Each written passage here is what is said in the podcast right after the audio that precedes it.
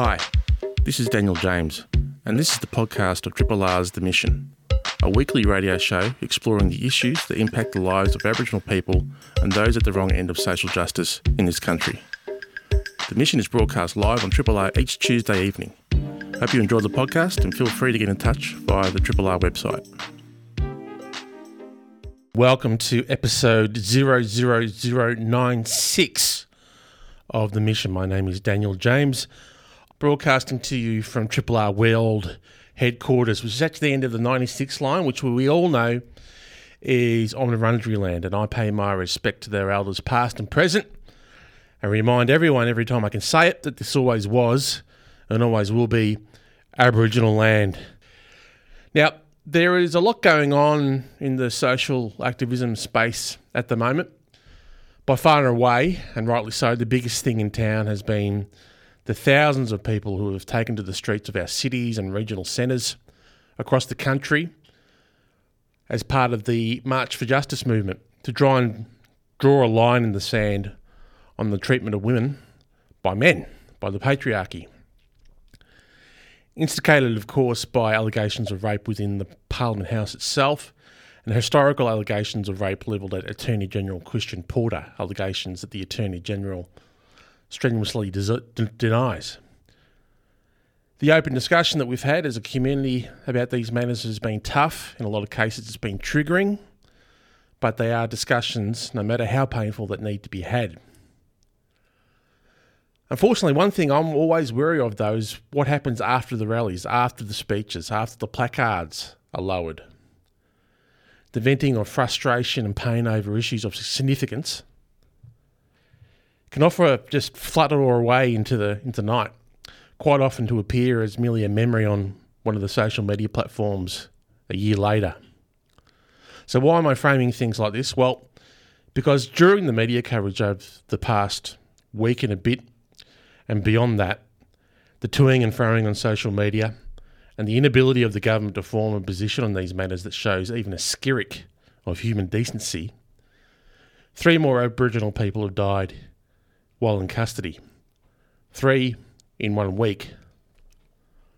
Almost to the month, 30 years after the Royal Commission handed down its final report into Black Deaths in Custody, we are now approaching a death, death toll of 500 Aboriginal men and women that have died within the confines of the state. Was there a public outcry last week on the socials? Mm, yeah, but usually just from the, the regular types like me. Was there blanket coverage of these deaths? Well, with few exceptions, there was some coverage, but certainly not blanket. So we've had two deaths now in New South Wales and one in Victoria. Where was the public outcry? See, this is where it gets frustrating for Aboriginal people. You're either you're either an advocate for social justice, for social change, or you're not. It's important to be able to see past your own patch, to see past your own set of circumstance, to acknowledge that your own agency, to acknowledge your own agency, and help those that don't have any of their own. What happens to those that are oppressed by colonialism, by the patriarchy, or by the political class should be a concern for us all. Because one thing I can say for certain that when it comes to intersectionality, Aboriginal people, usually Aboriginal women, will be the first to meet you at the crossroads. The last shall be the first. Three deaths in custody in one week in 2021. Without the public's outrage, the system will seamlessly go along and cover the circumstances of these deaths because that's what it does. It's not an and or when we are advocating on these matters, it's always an and. So, with all that in mind, we have two very deadly guests coming on the show tonight. Shortly, I'll be joined by the co chair of the National Aboriginal and Torres Strait Islander Legal Service, Priscilla Atkins, on the ongoing horror that is Black Death in custody. And in the second half of the show, Wurundjeri woman Sue-Anne Hunter, who spoke with passion yesterday at the March for Justice in Melbourne, will join me as well. We'll talk to her about activism and the plight of Aboriginal women in this country. As always, the best way to get in contact with me is via my Twitter handle at Mr. DT James. Independently yours, Triple R. 102.7. And uh, to tonight's first guest, more than 450 people have died in custody since the Commission, Royal Commission's final report that was published into Black Deaths in Custody over 30 years ago. On average, that's about one death in custody every three weeks over the past 30 years. In the past two weeks, there has been another three deaths in custody two in New South Wales and one here in Victoria at the Ravenhall Correction Centre, which is just a spin name for a prison. The age of the two that died in New South Wales were 35 and 44. We don't know the age of the man who died in Ravenhall, but when you think of it, given our history and the fact that in Victoria alone, Aboriginal people are imprisoned at rates 12 times higher than the rest of the population, is it any wonder that we continue to die in prison at such alarming rates? Now, joining me on the line now to talk about this ongoing crisis is Priscilla Atkins. Priscilla is Eastern Arrernte from Central Australia and a mother of 10 children and a grandmother of 17 grandchildren. Priscilla is the CEO of the Northern Australian Aboriginal Justice Agency, the largest legal service in the, in the Northern Territory, providing high quality and culturally appropriate legal aid services for Indigenous peoples. She's fully engaged in pursuing the rights of Indigenous people through law and policy reform and has a long history of actively promoting Indigenous culture, language, dance, and music worldwide. And she's here with us tonight in her capacity as co chair of the National Aboriginal Torres Strait Islander Legal Service. Priscilla, welcome to the mission. Thank you. Now, without going into the specifics of these, you know, tragic three latest cases, why does this keep happening? Well, look, we had a royal commission, and there was excellent, you know, recommendations that came out of that, but there was no, nothing in place to actually implement those recommendations and for any state or territory to be accountable. So really, you have, um, you know, a, a, a review, you have recommendations, but at the end of the day, someone is held accountable and is actually part of what they need to meet, well, it just sits on a shelf and, and that's about it. And I think that's the most disappointing thing here is that, you know, we continue to have a number of uh, deaths in custody, um, but no state and territory has actually got a strategy on place, in place on how they're going to meet the recommendations from the. I think that's one of the things about the Royal Commission report, Priscilla, was that I think there's something like 149 recommendations from the report itself where there is shared responsibility across jurisdictions. And while the recommendations themselves might actually be really fab and fantastic, it means, like you just said, that no one particular jurisdiction, no one person has responsibility for overseeing that these recommendations are implemented. Yeah, exactly. So, you know, if you go to any state and territory um, or any prison or any government and you ask them, what is your plan on meeting the recommendations? I'd be very shocked if any state or territory has done it. And even when we have had, like we've had over 400 deaths since the uh, Royal Commission recommendations came out. Um, and even on that, what has changed? What has been put in place to address these increasing deaths? Um, and I can tell you there isn't anything in place, and that's why it continues to happen. Yeah, everyone's just, um, and particularly people in power, just seem to you know, stare around, look at each other, and have knowing looks about the, the trauma that this causes across communities right across Australia, and particularly um, in, in, remote communities. Um, one of the key recommendations from the Royal Commission all those years ago was that Aboriginal people should be locked up as a last resort. But with one in four people in prison across the country actually being Aboriginal, it's fair to say that every jurisdiction has failed dismally at that seemingly easy task. Yeah, and you're correct there. In the Northern Territory, the Indigenous population in the adult prison would be probably over 90%, and the juvenile detention centres probably 95%. Um, so, you know, when people are going to court, there's nothing in the court system that actually says, right, this should be a last resort. You know, there should be diversion, there should be community work orders, there should be all of that. That's not place. There, there's no rule or any sort of documentation to say that is your last resort. And this is why it will continue to happen because at the end of the day, nobody is held accountable. If someone is picked up and put into a watch house and dies in that watch house because they had an illness um, that wasn't treated, that's a death in custody. Yeah. That family lives with that for the rest of their life. But who's held accountable for that? Nobody. Who's charged with that? Nobody. And we've seen out of the, you know, 450 deaths now, and, and hopefully not counting, that no one at all has been held accountable for, for any of those deaths. Um, were you surprised? I mean, this, I mean, we are we are used to trauma and we're used to traumatic news. Um, you know, being advocates and, and fighters for our communities within the Aboriginal community.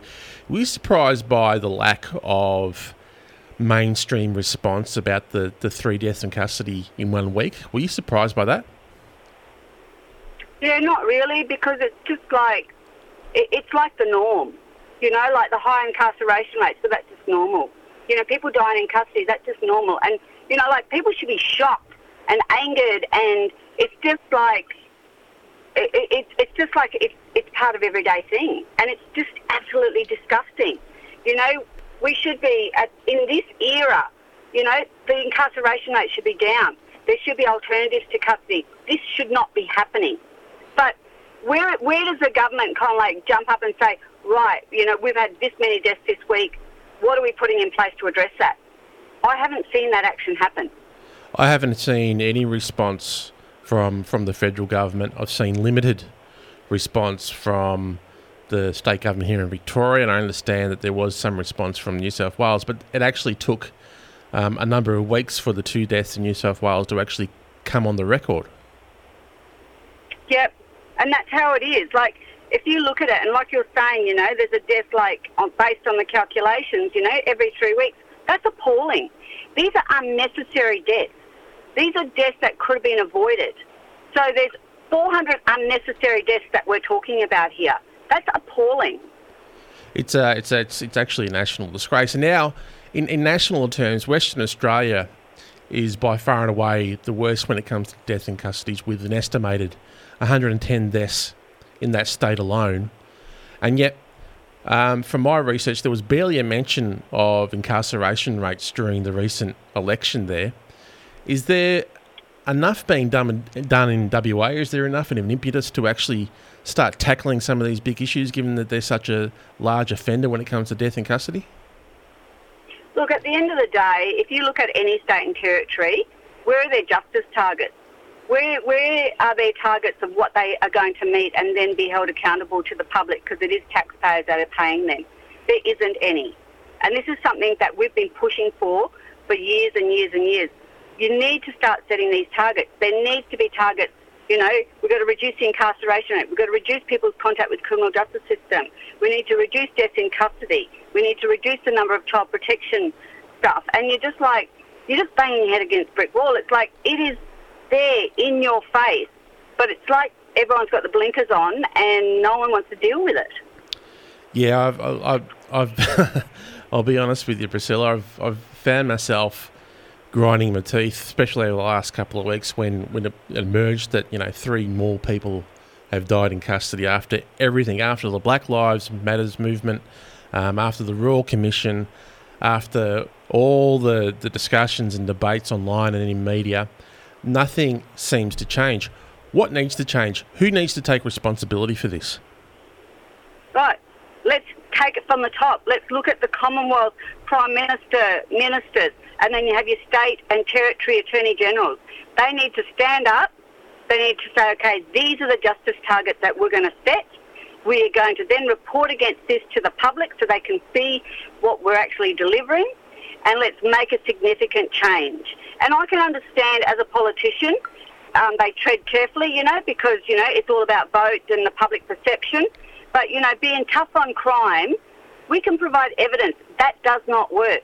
You need to be able to change the whole system and actually have realistic justice targets set by every state and territory. And then, you know, you also need to have the Commonwealth making sure that those targets are met to actually make a change. Because at the end of the day, this will keep happening. Yeah. Because guess what? No one is actually accountable for this. I am speaking with Priscilla Atkins, who is the co-chair of the National Aboriginal and Torres Strait Islander, Strait Islander Legal Service, and we're talking about the the un- ongoing tragedy that is black deaths in custody. Um, Priscilla, what can people do to actually keep this on the agenda? And now I understand that NATSILS, the National Aboriginal and Torres Strait Islander Legal Service, has a petition that they have online now to um to force the Prime Minister or very strongly encourage the Prime Minister to speak to some of the families of the people who have died in custody, to, to hear from them their stories, hear their trauma, and hopefully try and make it as real as possible for the, the highest office in the land, the impact that this has on people. Yeah, and I don't think people actually even take it to that level. I don't think people actually, they just see a statistic or, or an article in a paper. They don't actually see, you know, how much trauma is put to those families. They have to live with that for the rest of their lives. That their family member, their friend, um, has died an unnecessary death, an avoidable death, and no one's held accountable. And this is where I think in every state and territory, you know, people need to start meeting with their politicians and really pushing the agenda that the governments need to put up, put their hands up and say, this is how we're going to meet the Royal Commission recommendations and this is how we're going to, um, you know, not have any deaths in custody. This is how we're going to cut all that out and actually stand up and show that to people in their states and territories. What um, what have you made from a from afar of the um, the announcement by the Victorian government of uh, of the Yoorrook Commission, which is a justice commission that will be a truth telling commission and will span for three years and have the um, the powers of a royal commission. Now that's not going to th- fix things obviously in the immediate term, but longer term, do you see that as having an impact on some of these matters? Yeah, it does because then they have to be accountable, you know, and that's what we're asking. You know, it's not like, um, you know, yeah, they're they're not running like their own personal private business. They are operating with taxpayers' money, and they need to show the public what they're actually doing to make a significant change for the future. And you just need to have a body that can oversee that. Yeah, it's um, it's a, it's a very taxing area. We'll we'll keep in touch on this, Priscilla, because it's um, not going to go anywhere, and it's up to people like you, unfortunately, to, to maintain the rage, and we need to try and generate that rage across the community because that's the only way that uh, politicians and, and the systems that they run and they govern will go anywhere near trying to change those systems to make sure that this stuff doesn't happen again. It's been 30 years, it hasn't happened thus far, but that doesn't mean that we shouldn't maintain the rage. Um, if you want to fill out a petition that um, uh, tries to get uh, the Prime Minister to speak to families of people who've died in custody, just go to natsils.org.au forward slash BLM. I'll say that again natsils, N A T S I L S dot org dot au forward slash BLM. Priscilla, thank you so much for your time and thank you so much for your work. Thank you. I really appreciate um, having the opportunity to speak to you and uh, your listeners. Look after your grandchildren. Thank you. See ya. This is a podcast from Triple R, an independent media organisation in Melbourne, Australia. To find out more about Triple R or to explore many more shows, podcasts, articles, videos, and interviews, head to the Triple R website at rrr.org.au. Now to our second guest for the evening. Yesterday we saw remarkable scenes across the country as tens of thousands of women and men rallied across the country to rally against the ongoing oppression of women, an issue brought to head by the allegations of historic rape by Attorney General Christian Porter, allegations that he strongly denies, and allegations of rape by former Liberal staffer Brittany Higgins within the Parliament itself. The revelations of the alleged conduct in Parliament House have resulted in a tidal wave of support, frustration, and anger. Now, yesterday in the Treasury Gardens, one of the speakers, in fact, in front of more, more than a speaker, in front of around about 5,000 people who was there to perform a welcome to country uh, and was in attendance to do that in person in 2021 was Sue-Anne Hunter. Now, here is a little of what she had to say yesterday.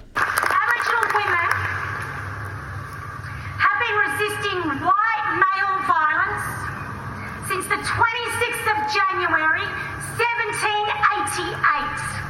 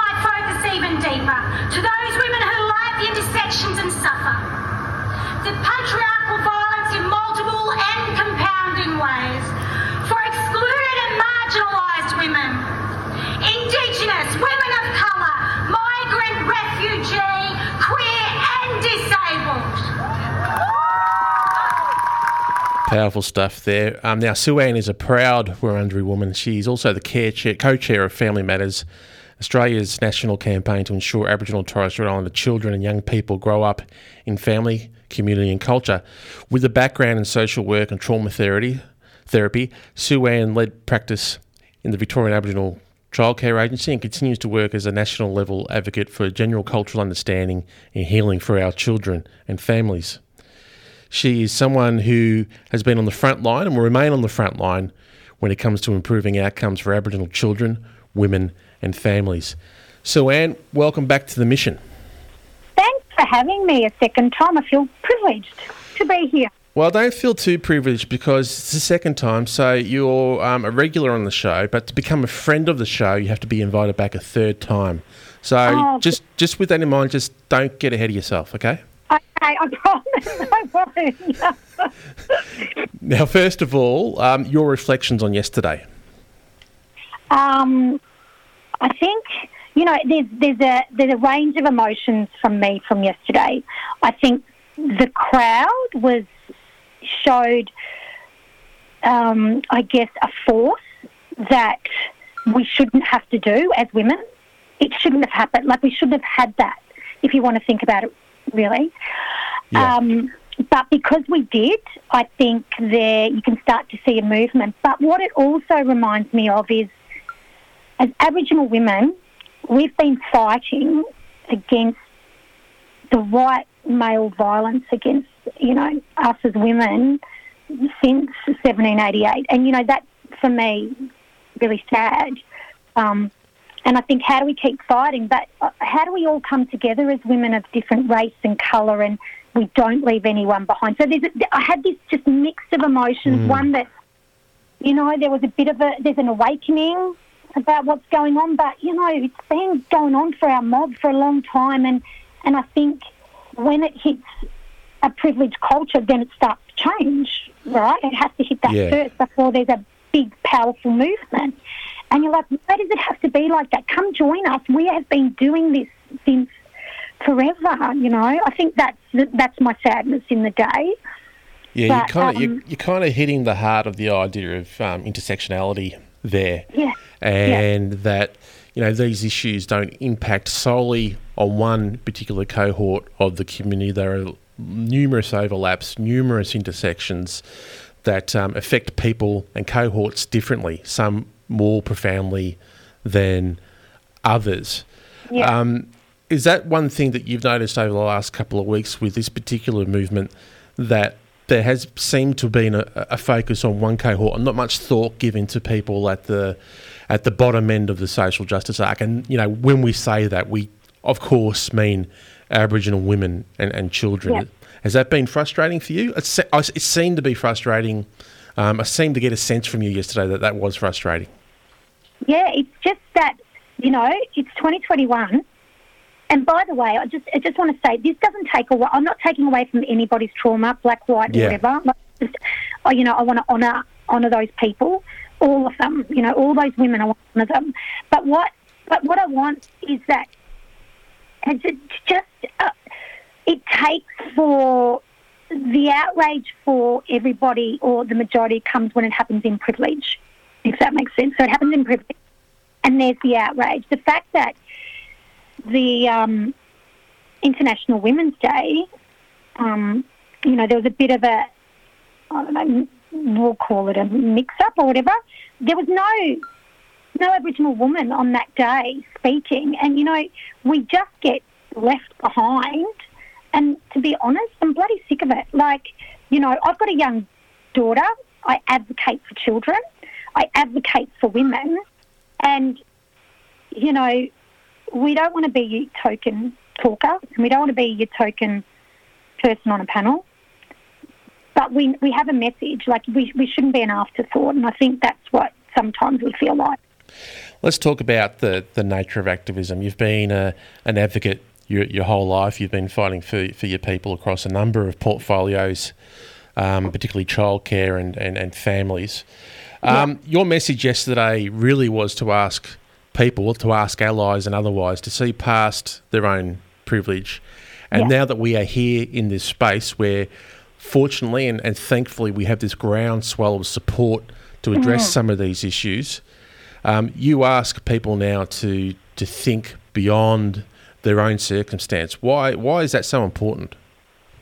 I think that's really important because um, then you include everybody. And I think in, within within what I said, I said it was. Um, you know, I probably haven't got it word for word, and- and it was something around my hope about all women, um, and really seeing each other for everything that they are and everything they could be, and we need to join together in that because it's hard enough being a woman um, in this world Yeah. sometimes, you know, let alone a woman of colour or, uh, you know, in a minority group, disability, like whatever that is. And so we need to join together. You know what? Because some of us, um, some of us need lifting up, and with the strength of others, we can do it. Just because you you are an Aboriginal woman doesn't it doesn't make you less than, you know, and it doesn't make you hurt any less. But when you have a group, particularly of other women that care and bring you with them, bloody hell, that makes you feel good. Do you know what I mean? you, you, you know, it's, Yeah. it's just, it, um, and to see it yesterday and to see so many, just this sea of faces and then just this array, and you know there were men there too, which was which was amazing. But just all these different faces about the one cause is, you know, and, for women was I, I really, you know, um, I did take heart in it, and I thought things can change for my little girl as she grows up and she can be protected. And, um, the other, you know, I want to change the next things for the next generation, and if me getting up there telling truth is what I need to do, then you know, I'm not here to make friends. I'm here to make sure we're not left behind. Yeah, and those truths are um, often uncomfortable, especially for people that are, that are coming to a movement like this or or, or, or a, a, level of activism like this, probably for the first time. You standing up there and saying, "Hey, this is fantastic, great to see you all, but we need to deep dive. Uh, we need to dive Yeah. deeper here and have a more nuanced discussion about what this means from people across society." And that's uh, that's my read on what you were were, were doing yesterday. Yeah, and I think, look, I think when, when you've got people creating rallies uh, and, you know, they hear of things and they become outraged, the, um, you know, my trauma background, they become a bit, you know, let's go, let's go, without really stopping and taking that breath and going, well, what does this mean? What does this mean for all women? What does this mean individually, as a group, as, you know, race, religion, what have you? What does that mean? And, and I think that that also happens. You get swept up in movement. Yeah. Um, and so, you know, sometimes you just got to remind people that there's others. It's not just one because, you know, we don't feel like, we don't feel the same as other women. And I mean, you see that outrage consistently on, on a platform like Twitter or Facebook where people are saying, yeah, it's all good to march, but, but tomorrow you'll forget about the Aboriginal woman. You know, and we've seen that. Um, and my, my other, my, the, there was another point I wanted to make that I actually didn't put within in my speech, and I, and I probably should have, is that, and I didn't, actually, I remember why I didn't, because I couldn't find the source of the statistic. Right. And it's like 80%. Um, I will try, I'm going to say it on radio now.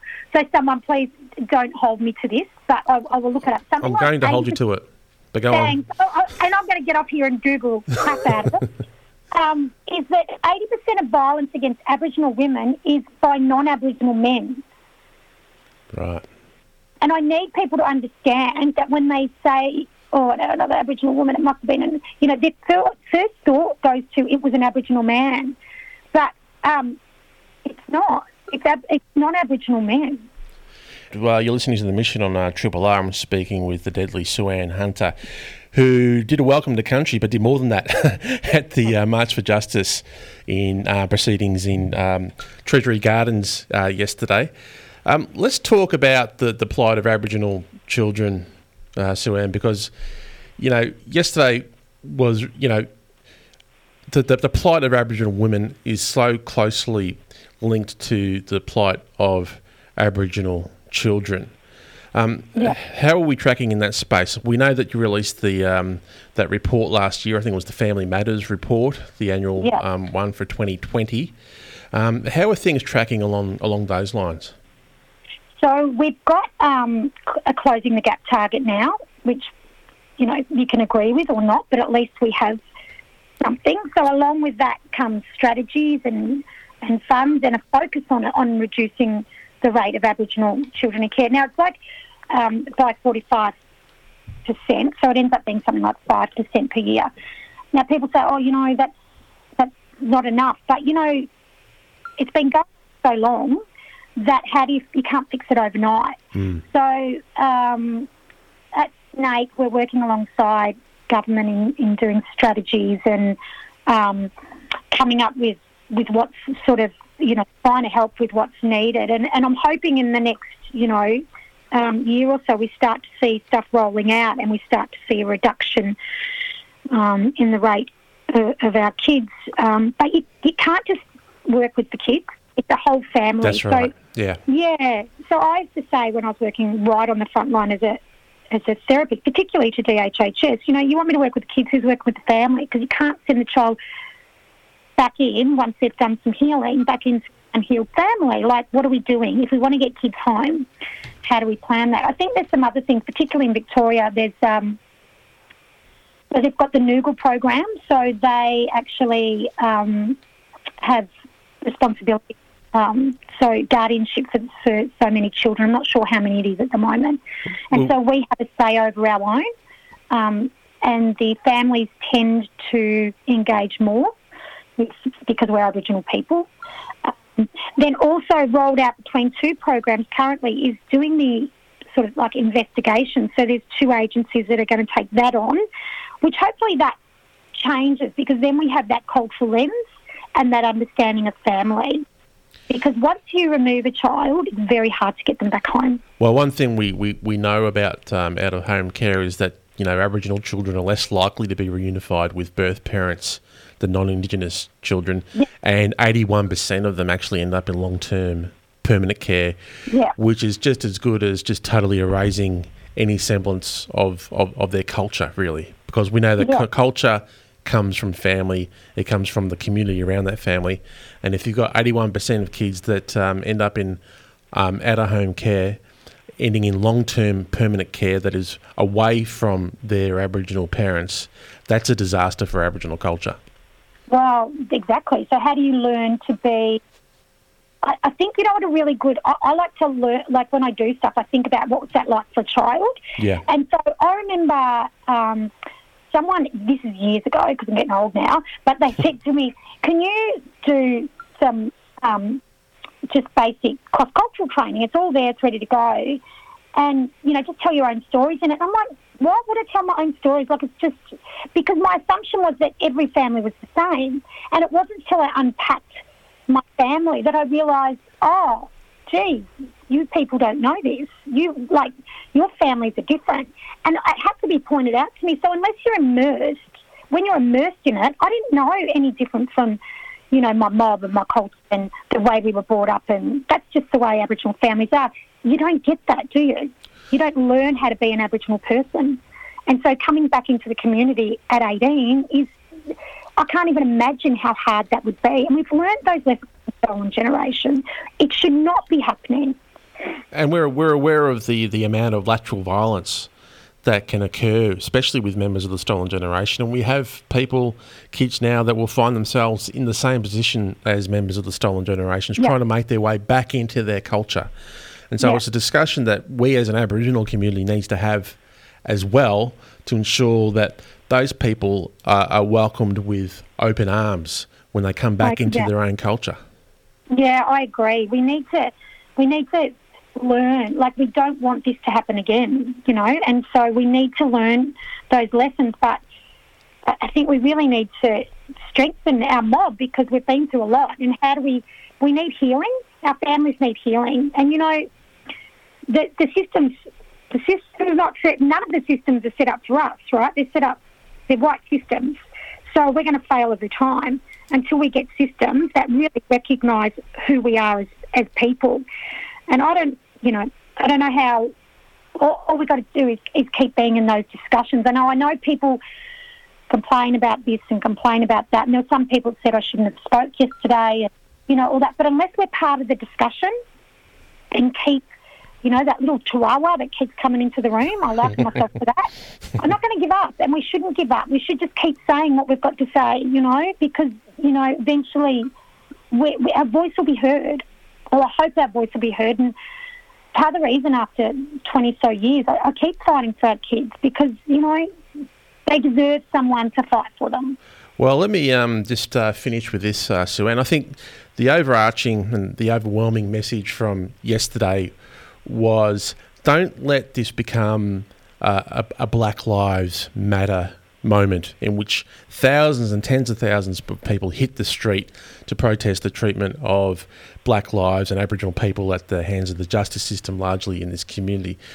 The message is now is to seize this moment, to seize the March for Justice moment, and use that to generate a more nuanced discussion about the the, the role that the patriarchy plays, the role that colonialism plays, and how that impacts on the lives of people right across society, but particularly those at the wrong end of the social justice arc, being Aboriginal women. Yeah, yeah, that that is the message. You know, exactly, exactly. Don't let it be a, a Black Lives Matter moment, and that's why I asked those questions. Do you know that there were three deaths in custody last week? Do you know? Um, you know, it's the anniversary, thirty years of the Royal Commission into Aboriginal deaths in custody. You know, you need to know this stuff because be as outraged as we are about this is about every other life of an Aboriginal person. Well, this has been a, um, a deep discussion. And if this has caused any issues for you, there is always Lifeline. There is always someone to talk to. So the Lifeline number is 13 11 14. Sue-Anne, thank you so much for your time. Like I said, if you come back on the show once more, you're officially a friend of the show and you get sent out complimentary of Triple R a caramel, Oh, caramello thought- koala. Oh, I thought it was a T-shirt. Like, oh, what do I have to do to get a T-shirt around this place? That would see that would see the station fold. So no, it's just going to be a, a caramello koala. but um, no problem. thank you so much for your time. Thanks for having me. Thanks for listening to the podcast of Triple R's The Mission, a weekly radio show exploring the issues that impact the lives of Aboriginal people and those at the wrong end of social justice in this country. The Mission is broadcast live on Triple R every Tuesday evening.